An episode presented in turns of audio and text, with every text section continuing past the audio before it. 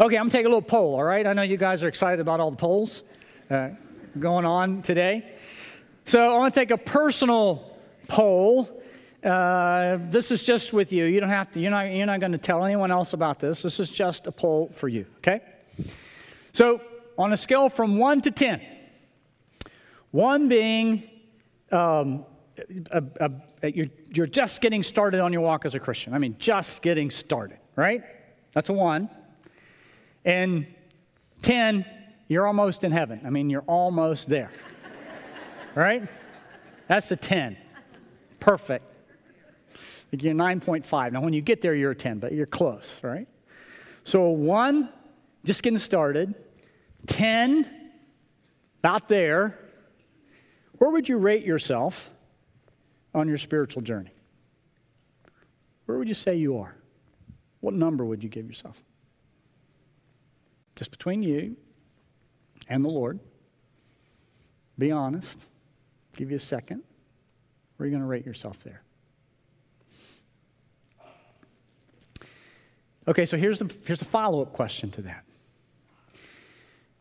What is holding you down or holding you back from, uh, from that next level?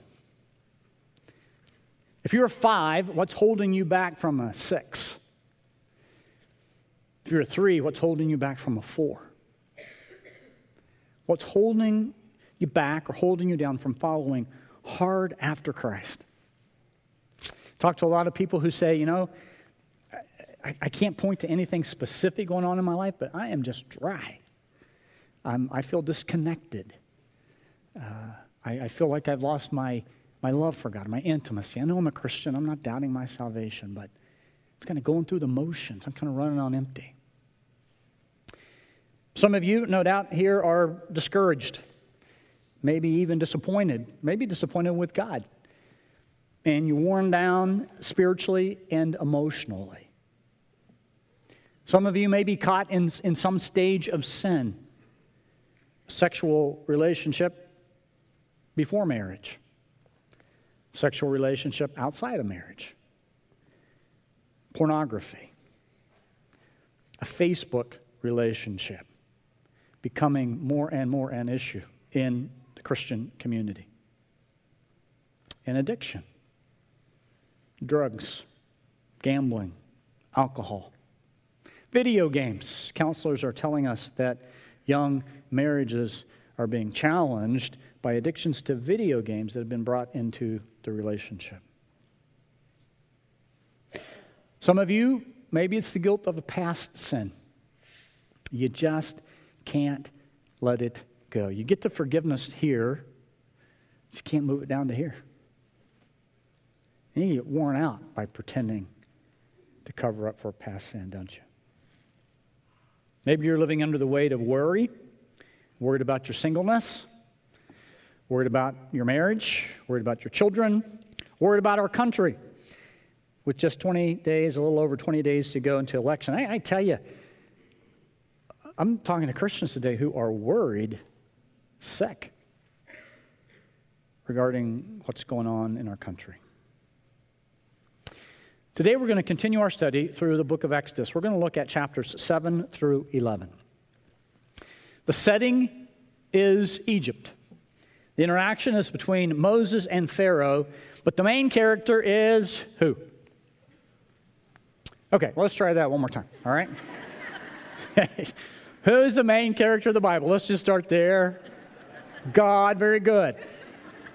Moses and Pharaoh, but the main character is, he al- always is, isn't he? And we're going to see that although this takes place at a different time, takes place in different circumstances, the, the, the truths we see in these chapters is just as powerful and just as relevant as they were in 1446 BC when most commentators think this event took place. Here's what we're going to see. I just want to put this out right from the front. Here's what we're going to see today God is sovereign, He's in control. God is sovereign and He is fully capable of delivering you from whatever is holding you down or holding you back so that, always a purpose, isn't there? So that you can worship Him and you can serve Him. God is sovereign.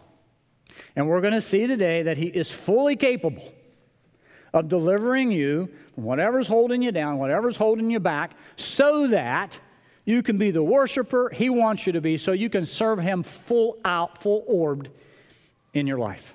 Take your Bibles and turn to Exodus chapter 7. Exodus chapter 7. Moses is 80 years old when we open up Exodus chapter 7. The first 40 years of his life, God trained him in Egypt. The second 40 years of his life, God trained him in the desert, in Midian. God's still going to be training him. Moses has a lot to learn, as we all do, but now God is going to put that training to use. Most commentators believe that Thutmose the third had been the king of Egypt when uh, Moses was raised in the palace. But now Thutmose is long gone. And the new Pharaoh, most commentators believe, is Amenhotep II.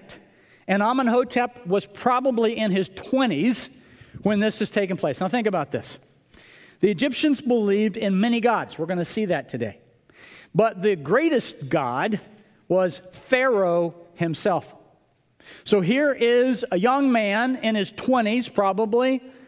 He thinks he's God. He is filled with pride. He is filled with arrogance. He has all the power he needs. He rules one of the greatest countries of that day, and that feeds his conceit because Egypt had everything people value. Even in our day, here are the things people value, right? Economic security. What are they talking about with the presidential election, right? Economic security. Every year, the Nile that was the lifeblood of Egypt, would flow out of its banks. It would flood every year. And it would take all that rich sediment and stuff and put it out into the land. Then it would go back into its banks, and that's where uh, the, the farmers would plant the crops. Um, Egypt had, had bountiful, bountiful crops, fertile soil. They had uh, tremendous education, they had a military strength, they had accomplishment. The pyramids were probably built. Uh, a little uh, uh, later, or actually earlier, and the pyramids were, were, were, were marvelous feats. Even today, engineers say, How in the world did they do that with the, with the, with the tools that they had? Now, Moses' assignment was straightforward. God's people had been living in slavery in Egypt. They'd been in Egypt for about 430 years, probably been in slavery for 200 years. And Moses is going to go stand before this guy who thinks he's a god and says, Let my people go. Now, to Pharaoh, that is an absurd, an absurd request. It is laughable. The, the Israelites were, were poor and expendable individuals, but in mass, they were his working force. They were the group building some of his forts, some of his uh, palaces, some of his uh, structures throughout Egypt. Two million people. So we look at the men and you break that down with men and women, you got a, you got a working force. And so Moses, this 80 year old guy, goes into a 20 year old man who thinks he's God and says, Let my people go. He laughs at him. So God convinced Pharaoh with 10 plagues that uh, this wasn't something to laugh about. He was a God that should be taken seriously. We're going to look at these plagues. We're not going to dig deep into each one of them. Um, but I want to consider, first of all, why the 10 plagues. God could, have, God could have gone in and said, Let my people go. Boom, they're gone, right? He didn't have to do the 10 plagues. Why would he do these 10? Why would he do the 10 plagues? A lot of reasons. Let me, let me give you four. First of all, God's judgment sin carries consequences. Don't be deceived. God's not mocked. Whatever a man reaps, that he also sows. That's what Galatians tells us. Sin carries consequences. Egypt had been treating Israel brutally under slavery. God's going to judge that. Secondly, God's power. He needs to show Pharaoh he is God. And he's going to come against every God, all the gods that Egypt serves. In fact, in your notes, I don't even have places for you to write in. I've just given you the plagues, how Pharaoh responded, and then the gods that those plagues address. Every God's going to come after. So Egypt needs to know of God's power. But who else needs to know of God's power? The Israelites. They'd been in slavery. They've been crying out to God. They hadn't seen God at work. They don't know if they want to follow God or not. So God has to demonstrate his power to them. He has to demonstrate that he is worthy of following, that he's worthy of worshiping. He says, I'm going to bring judgment on all the gods of Egypt. You're going to know that I am God and there is none other. Third, God's protection. We're going to see as we go through this that some of the plagues would happen in Egypt, but they would not happen in Goshen where Israel lived. God protected them. And God's telling them, I can protect you. I can watch over you. I'm going to deliver you from everything holding you down. I'm going to deliver you from everything holding you back. By the way, when you're in the desert and you're wandering around there, and you're wondering if I'm still with you, you're going to look back and you're going to remember that I protected you. I was with you. I watched over you. And then one other thing, God's deliverance. Finally, he's going to, he's going to bring them out. He's going to bring them out of Egypt and they're going to be set free. And remember, the significance of all the plagues is to remind us of this God is what? One more time. God is sovereign, He's in control. And He's fully capable of delivering us from whatever's holding us down, whatever's holding us back, so that we can worship Him and so that we can serve Him. All right, here we go. Plague number one. Look at chapter 7, verse 14. Then the Lord said to Moses, Pharaoh's heart is unyielding, and he refuses to let the people go. Go to Pharaoh in the morning. As he goes out to the water, you'll notice that some of the plagues, he confronts Pharaoh at the water in the morning. Some of the plagues, he confronts, there's a pattern. He confronts uh, Pharaoh in the, in the courtyard, in the palace, and then sometimes there's no warning at all. They just happen. This one, there's a warning. Goes to Pharaoh in the morning. As he goes out to the water, he waited on the bank of the Nile to meet him. And uh, uh, God said, Take in your hand your staff. That's important. The staff was a tangible representation of the power of God. So, so Aaron is going to put the staff over the water, and the water is going to turn to blood in a second. But that staff is representing God. And then God said to him, uh, uh, uh Then say to him, The Lord God of the Hebrews. Now, just stop right there. this is Pharaoh. And who are the Hebrews? They're slaves, right? So tell him the God of the slaves. And Pharaoh's going to say, What kind of God is that? How powerful a God is that? God of the slaves? I wouldn't want that God. Again, God's setting him up to show him just how powerful he really is. Tell him the God of the Hebrews has sent me to say to you, Let my people go that you may worship me in the desert, but until now you've not listened. This is what the Lord says. By this time tomorrow you will know that I am the Lord. With the staff that is in my hand, I'll strike the water of the Nile, and it'll be changed into blood. The fish of the Nile will die, the rivers will, uh, will, will stink. The Egyptians will not be able to drink the water. That's exactly what happened. Pharaoh wouldn't let them go. He, Pharaoh always has a choice to let the people go. He doesn't. The waters all turn to blood. This is against three of the Egyptian gods uh, the god Hapi, who was the god of the Nile, Isis, who was the goddess of the Nile, and Khnum, who was the guardian of the Nile. Every one of them is put down as the Nile now turns to blood. Not only the Nile, but everything in the cooking pots at home, everything in the vessels at home, everything turns to blood. Look at verse uh, 24. All, and all the Egyptians dug along the Nile to get their drinking water because they could not drink the water, the water of the river. So they had to go along the Nile. They had to get the, they had to dig down. The sand would have purified the, the water. They had to bring it out so they could drink it. And with that water that they brought up from the, from the sides, the filtered water, the magicians turned it to blood. The magicians could do the same thing. We don't know if the magicians did that by sleight of hand, trickery, or of it's satanic work. We don't know.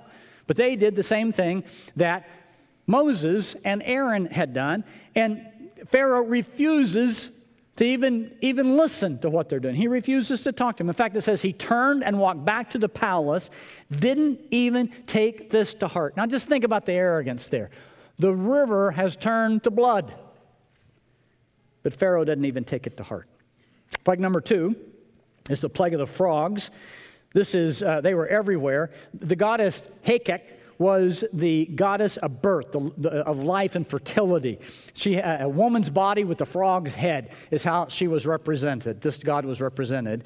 And Moses said, because she's a goddess of fertility, Moses said the frogs are going to come into your houses. They're also going to come into your bedrooms. They're also going to be on your beds. They're going to be everywhere. Look at chapter 8, verses 6 and 7. So Aaron stretched out his hand over the waters of Egypt, and the frogs came up and covered the land. But the magicians did the same things by their secret arts. They also made frogs come up on the land of Egypt. So Pharaoh probably said, Guys, it would have been better had you gotten rid of them, not created more of them.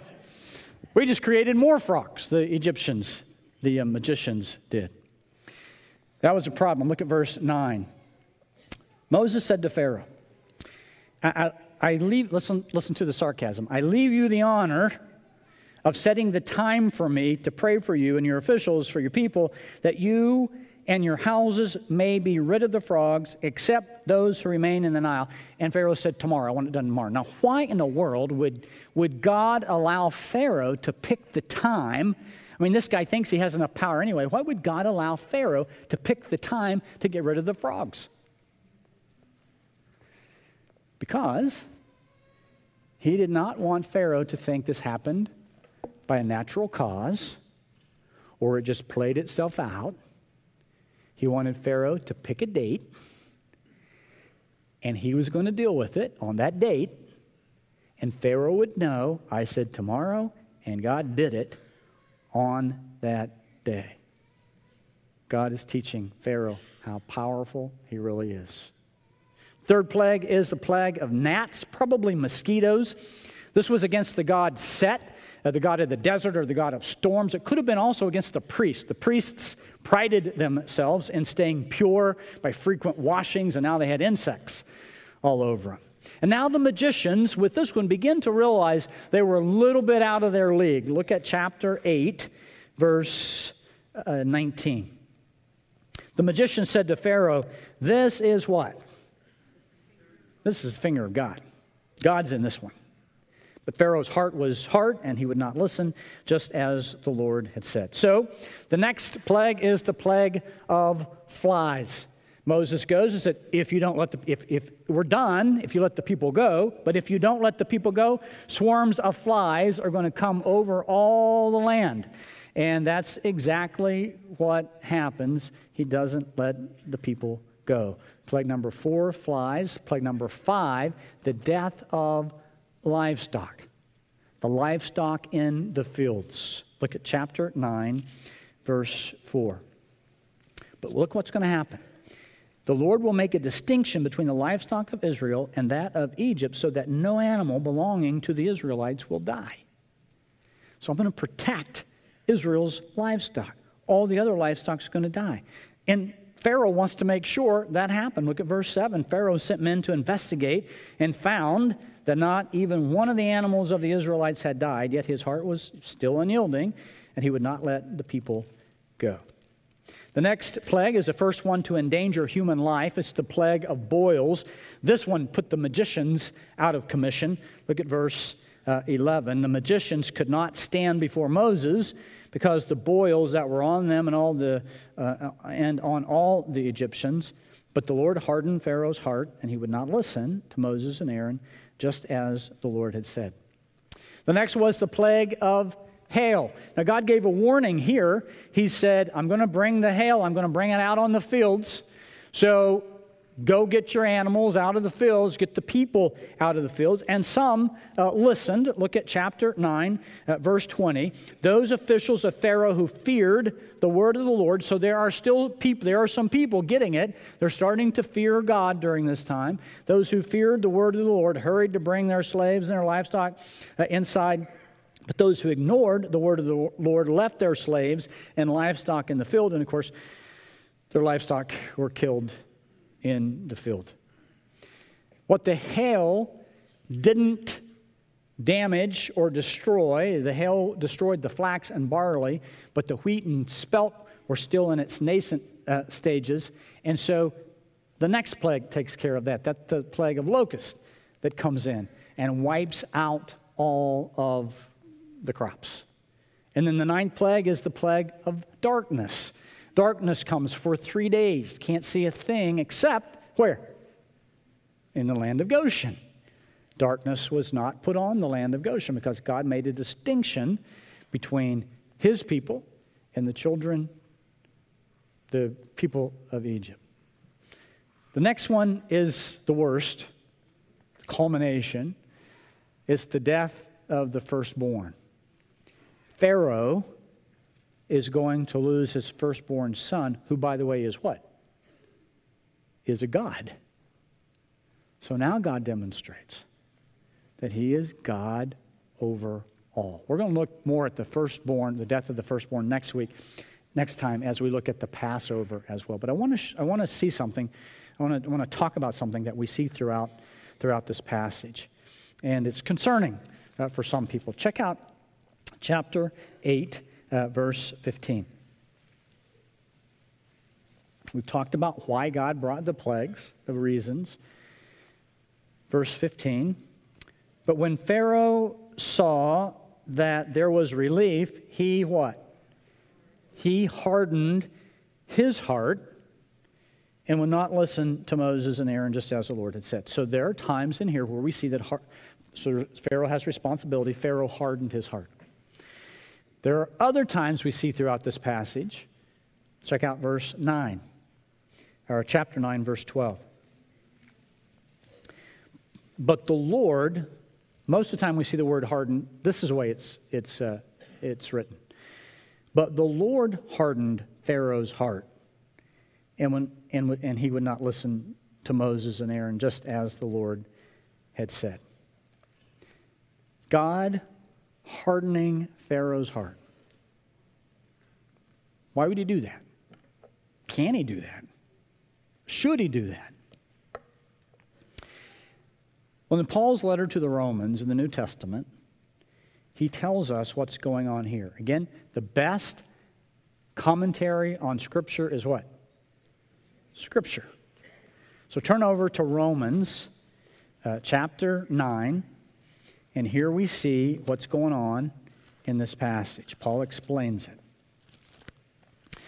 the book of Romans, remember, Paul's a lawyer, and the book of Romans uh, sets out the case for a man's situation, he's a sinner, for God's power and, and uh, God sending his son to save us.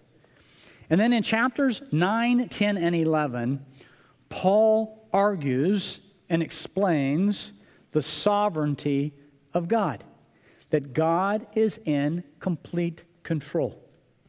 And he uses the Old Testament to establish his argument.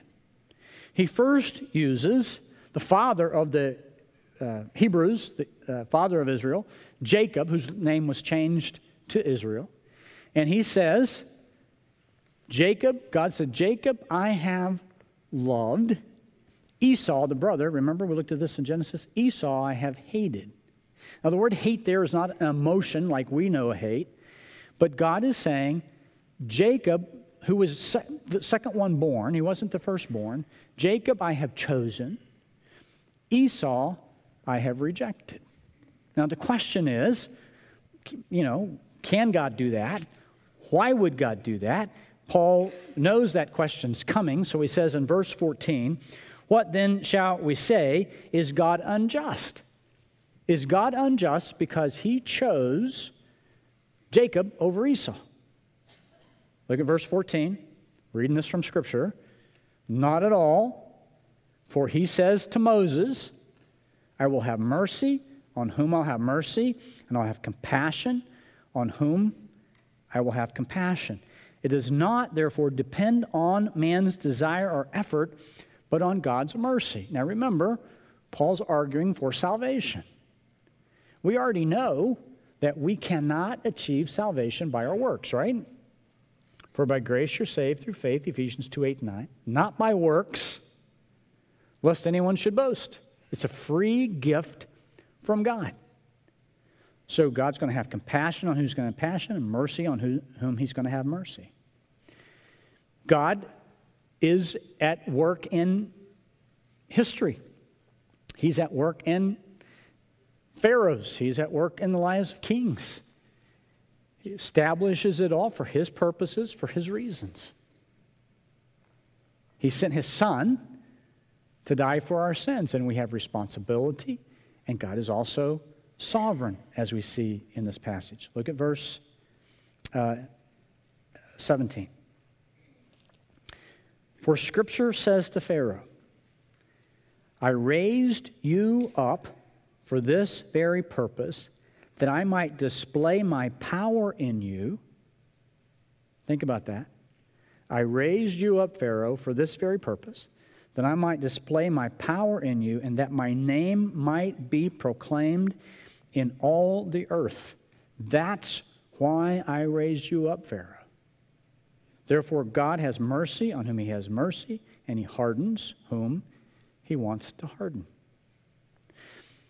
God used Pharaoh to demonstrate his power in a way that the whole earth knew. In fact, 40 years after the Exodus, people are still talking about God's power, God's work in the nation of Israel. You remember when Moses, we'll talk about this, he sent spies uh, over the promised land, and the spies had to hide, and they hid with a woman. She was a prostitute named Rahab and here's what Rahab says in Joshua chapter 2, verse 9. I, I know Joshua was actually the one that sent the spies, not Moses. Okay? So you don't need to email me on that one. I got we caught that one before. All right?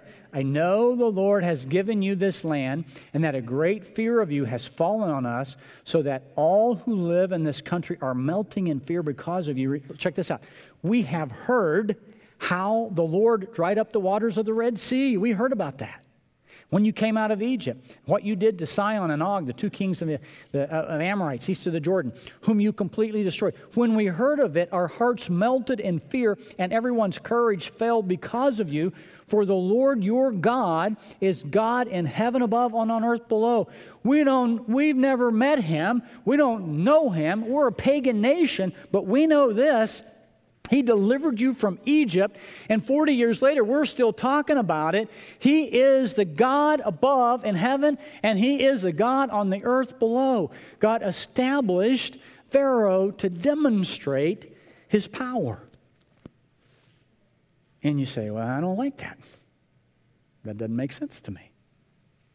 Well, Paul's already ahead of us. Look at verse 19. One of you will say, then why does God still blame us? For who can resist his will? And here's, here's how Paul answers it. But who are you, O man, to talk back to God? So, what does form say to him who formed it? Why did you make me like this? Does not the potter have the right to make out of the same lump of clay some pottery for noble purposes and some for common use? Now, here's what Paul is saying He's not saying that we cannot ask questions about God or we can't ask questions to God. We're going to have questions. We're going to have stuff in our life we don't understand. But Paul is saying this don't put God on trial. Who are you, oh man, generic, to put the judge of the earth, the creator of all things, the one who is sovereign over all, the one who loves you so much that he sent his son to die for you, who says, Whosoever will may come. Who are you to put God on trial? We can't do that. One of the aspects of being Christian is coming to the very humble point in our life to say and understand that we don't know all the answers, that we cannot understand the mind of God. So let's just play this out. Everyone here believe God's eternal, right? No, not everyone, I'm, most of you. I won't assume anything. That means that there has never been a time when God wasn't, and there'll never be a time when He isn't. Now, can anyone here wrap their mind around that? I can't. And yet, that, that, is, that is a basic attribute of God. All of his attributes work together in perfect harmony. And there are some things we're not going to understand. But here we see that God is sovereign. Now, you know what the easy thing to do is? The easy thing for believers is to play with that up here. Wind that around, play with that, talk about that, but never get down to here and realize that if He's sovereign and He's all powerful, then He can deliver me from those things that are holding me at a four when He wants me to be at a five and a six. You see, if I just play with it up here, then I don't have to deal with the personal stuff, like my thoughts and those sins that, those temptations that drag me down, and harsh words that I say to people I love. If I just keep it up here, I don't have to deal with the real practical things in my life that allow me to demonstrate my love for this one who loves me so much he sent his son. God is sovereign and He is fully capable of delivering us, me and you, from whatever's holding us back and whatever's holding us down. So the question is what's holding you down? Why are, why are you stuck at a four? Why aren't you at a six? God's sovereign to deal with that if you'll let Him take it give it to Him. Okay. Let's talk about something before we wrap this up. When we talk about the sovereignty of God, let me address something that I know is on a lot of people's minds. This election coming up, right? Anyone been thinking about that or reading about it or This is unique to say the least. I, so a few years ago I wrote a little booklet called we never we never tell you who to vote for. That's between you and God. Smart people. And you need to make prayerfully make those decisions. We'll talk about that more in a second. But we wrote a little booklet called Picking a President, and in that booklet, I, uh, I gave, uh, I think, seven uh, characteristics, seven character traits that you should use to evaluate a candidate. And honestly, um, I don't think any of those character traits even apply uh, to, to these individuals. So we're not even we're not even passing out the book this time. Yeah.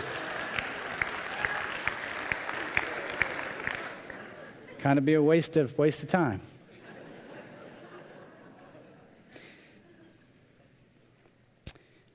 Uh, every human has flawed characteristics, but we have seemed to sunk to a, to lower levels.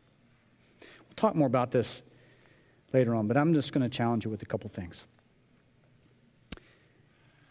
If you believe in the sovereignty of God, then you cease to believe in anything else being your Savior a government, a military, an economy, a doctor. You hold to the sovereignty of God. He's in charge. We see throughout Scripture, time and time again. Why, why do you think God puts these stories in Scripture? Israel lived it out, they were there. But He puts it so we can see that He's sovereign, He's in control. And quite honestly, see Christians in a panic. I read your Facebook post. Relax a little bit. Are we living concerning times? Absolutely. Challenging times? For sure. We have responsibilities? Yes. But God's sovereign. And as believers, we, we should, shouldn't, shouldn't we as believers be those who demonstrate to a world that we don't have to live in fear? Because we serve a God who is the Lord of everything above and everything below. Shouldn't we be able to have a conversation regarding this? And yeah, we need to know the issues for sure. We have responsibilities. We live in a great nation. We have great freedoms. But, but, but, but bolstering that conversation and above that conversation is this you know what? See, I don't have to fear because God is sovereign. The God I call Father, He's sovereign over all. So many believers are panicking. And, and how, how does that distinguish us from the world when we're panicking? Remember, God distinguished Egypt from Israel. The plagues went on Egypt, but He said, I'm the God of those people. No plague is going to follow them. So, how are we going to distinguish ourselves or allow God to distinguish us if we're panicking like everybody else? We should be those who demonstrate a confidence in a God who is sovereign. And we should be praying, right? Be anxious for nothing, Philippians 4 says, right? Except the election. That you can just really get all wound up about that. Be anxious about nothing, but in all things, through prayer and petition, with what? Thanksgiving let your requests be known to God. And God promises what when we do that? A peace that passes all understanding. Here's my challenge. Instead of going on Facebook and answering all those links, instead of getting all wound up with cable news, our challenge from here to the election is spend 10 minutes every day in prayer for our country. Okay? 10 minutes. Now, if you're doing 30, don't back it down. 10 minutes. It's a short time. Let's give it to God. Man, a lot of Christians, I'm reading a lot of stuff, and a lot of Christians, they don't know what to do. So when you don't know what to do, who do you go ask? your Heavenly Father, who's sovereign over all. And you know what? He's going to be just as sovereign after the election as he is before. So, the, the, the action you take is going to be up to you, between you and the Lord. But man, bathe that with prayer. Spend time praying for our country and spend time thinking, you know what? Now, as a believer, I can demonstrate to my neighbors and those I work with who are having a fit, I can crank it up to another level. And I can say, this is what it looks like to follow hard after Jesus Christ. Yeah, I take my responsibility as a citizen seriously, but I also know that I'm a citizen of heaven, first and foremost and my Father is sovereign over all. Father, that is our prayer. Man, we get just as panicked as everybody else, and we tell everyone how panicked we are. Why would, why would anyone want what we have if we're just as panicked as they are? Help us to demonstrate a, peace, a confidence, a security, even amidst the chaos. Help us to prove by your strength, because we can't do it on our, on our own, our, our love for you. Help us to help us to find, help us to, to use anxiety for whatever's happening in our life as a as a reminder, now it's time to pray. And when we do, you promise a peace that passes understanding. And that is our prayer. In Christ's name, amen.